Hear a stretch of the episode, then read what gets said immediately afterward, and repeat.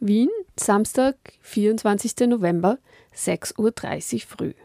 Es ist noch dunkel, als ich mich auf den Weg zur Badnerbahn mache.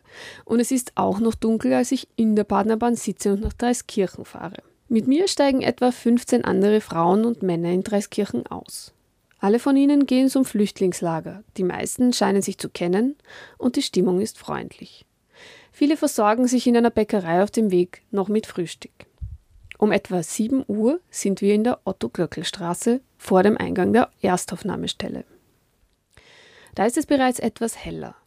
Nach ein paar Minuten kommt dann auch der Demo-Versorgungsbus und es wird ein Infostand aufgebaut und ein Transparent wird an einem Zaun aufgehängt. Geplant war ursprünglich, sich ab 7 Uhr zu versammeln und dann um 9 Uhr aufzubrechen. Nach einem 35 Kilometer langen Fußmarsch wollten die protestierenden Flüchtlinge dann um 16 Uhr in Wien ankommen.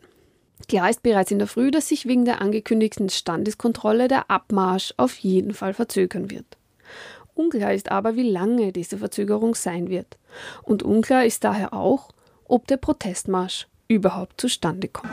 Wir sind heute hier, weil wir gemeinsam mit den Kolleginnen und Kollegen im Lager Dreiskirchen demonstrieren wollen, nach Wien gehen wollen. We are here in solidarity with you. We know about the control. We support your demands. We will wait till you're coming out and we will go together to Vienna today. Wir warten, vor allem auf Neuigkeiten aus dem Lager, auf Infos von der Standeskontrolle. Wer bereits da ist, das sind die Medien. Das Interesse scheint ganz allgemein relativ groß zu sein. Nicht zuletzt wegen der angekündigten Standeskontrolle gab es bereits im Vorfeld einiges an Berichterstattung. Gegen dreiviertel acht erscheinen auch zwei Gruppen von AnrainerInnen. Sie platzieren sich am gegenüberliegenden Gehsteig vis-à-vis -vis des Eingangs der Erstaufnahmestelle und auch gegenüber der wartenden AktivistInnen und Medienleute. Sie rauchen, besprechen sich und beobachten das Geschehen. Manche suchen dann auch das Gespräch mit ihnen. Die anderen warten weiter, spekulieren und tauschen Informationen aus. Es heißt, dass Kontrollen stattfinden, dass sie aber nicht, wie ursprünglich angekündigt, bis 14 Uhr dauern sollen. Es gibt zwar die Zusage des Innenministeriums, dass die Teilnahme an einer Kundgebung als Begründung für die Abwesenheit bei der Kontrolle akzeptiert wird, unklar ist allerdings, inwiefern die Flüchtlinge davon auch wissen.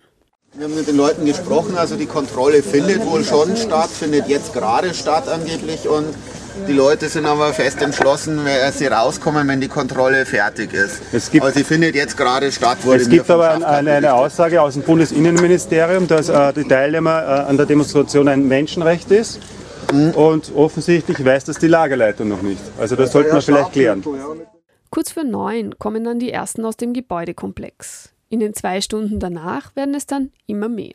Über Lautsprecher wenden sie sich an die anderen Demonstrierenden und an alle, die noch im Flüchtlingslager sind. Unterschiedliche Sprachen sind zu hören. Es gibt Tee, Obst, Essen und warme Kleidung. Und der Andrang und das Interesse sind einigermaßen groß.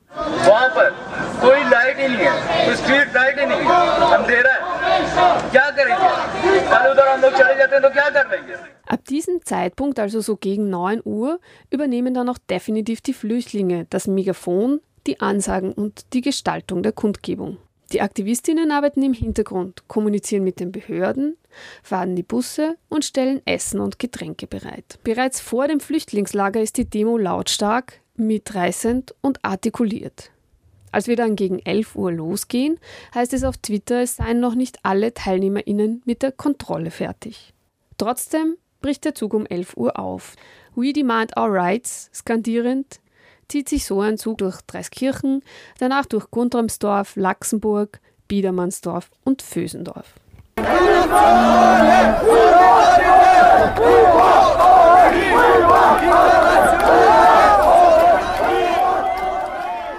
Noch in der Otto-Glöckl-Straße, keine zehn Meter vom Flüchtlingslager entfernt, gibt es die ersten erbosten Beschimpfungen aus Fenstern der umliegenden Gebäude. Der genaue Wortlaut geht im Lärm der Demo unter. Am Ortsrand von Dreiskirchen fliegen dann ein paar Eier. Immer wieder wird unterwegs von Provokationen durch erboste AnrainerInnen und rassistische Provokateure berichtet. Auch in Wien in der Triester Straße weiche ich noch einmal zwei Eiern aus, die aus einem unbeleuchteten Fenster fliegen. Geht's einfach weiter. Geht's einfach weiter. Nicht Die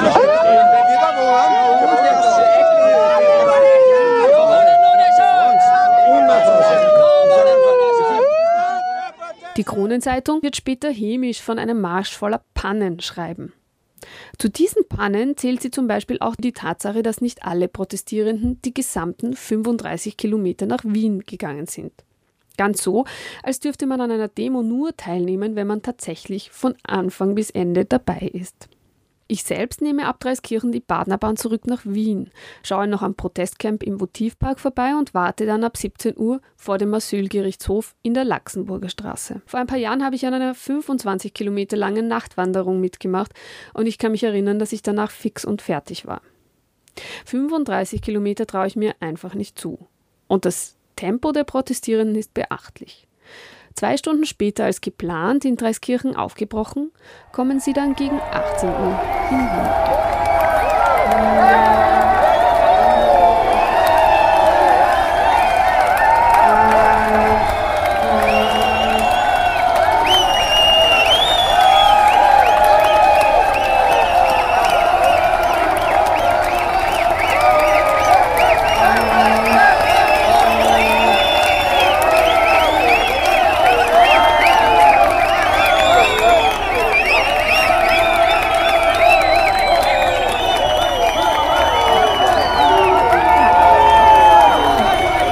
an. Protestmarsch um 18 Uhr auf die Kundgebung vor dem Asylgerichtshof trifft, ist die Stimmung selten euphorisch. Es wird geklatscht, gejubelt und für 15 Minuten gehört die Laxenburger Straße in ihrer gesamten Breite den jubelnden Protestierenden. Danach geht es noch immer lautstark Richtung Innenstadt, vorbei an Christkindlmärkten, Charity-Punschständen, kitschig behängten Bäumen und Weihnachtsmarktgebimmel auf Einkaufsstraßen, die mit Lichtbällen, Leuchtsternen, ausgefallenen Girlanden geschmückt sind. Und in einem Land, das gerade die Pendlerpauschale wieder einmal erhöht, aber kein Geld hat, um geflüchtete Kinder in die Schule zu schicken.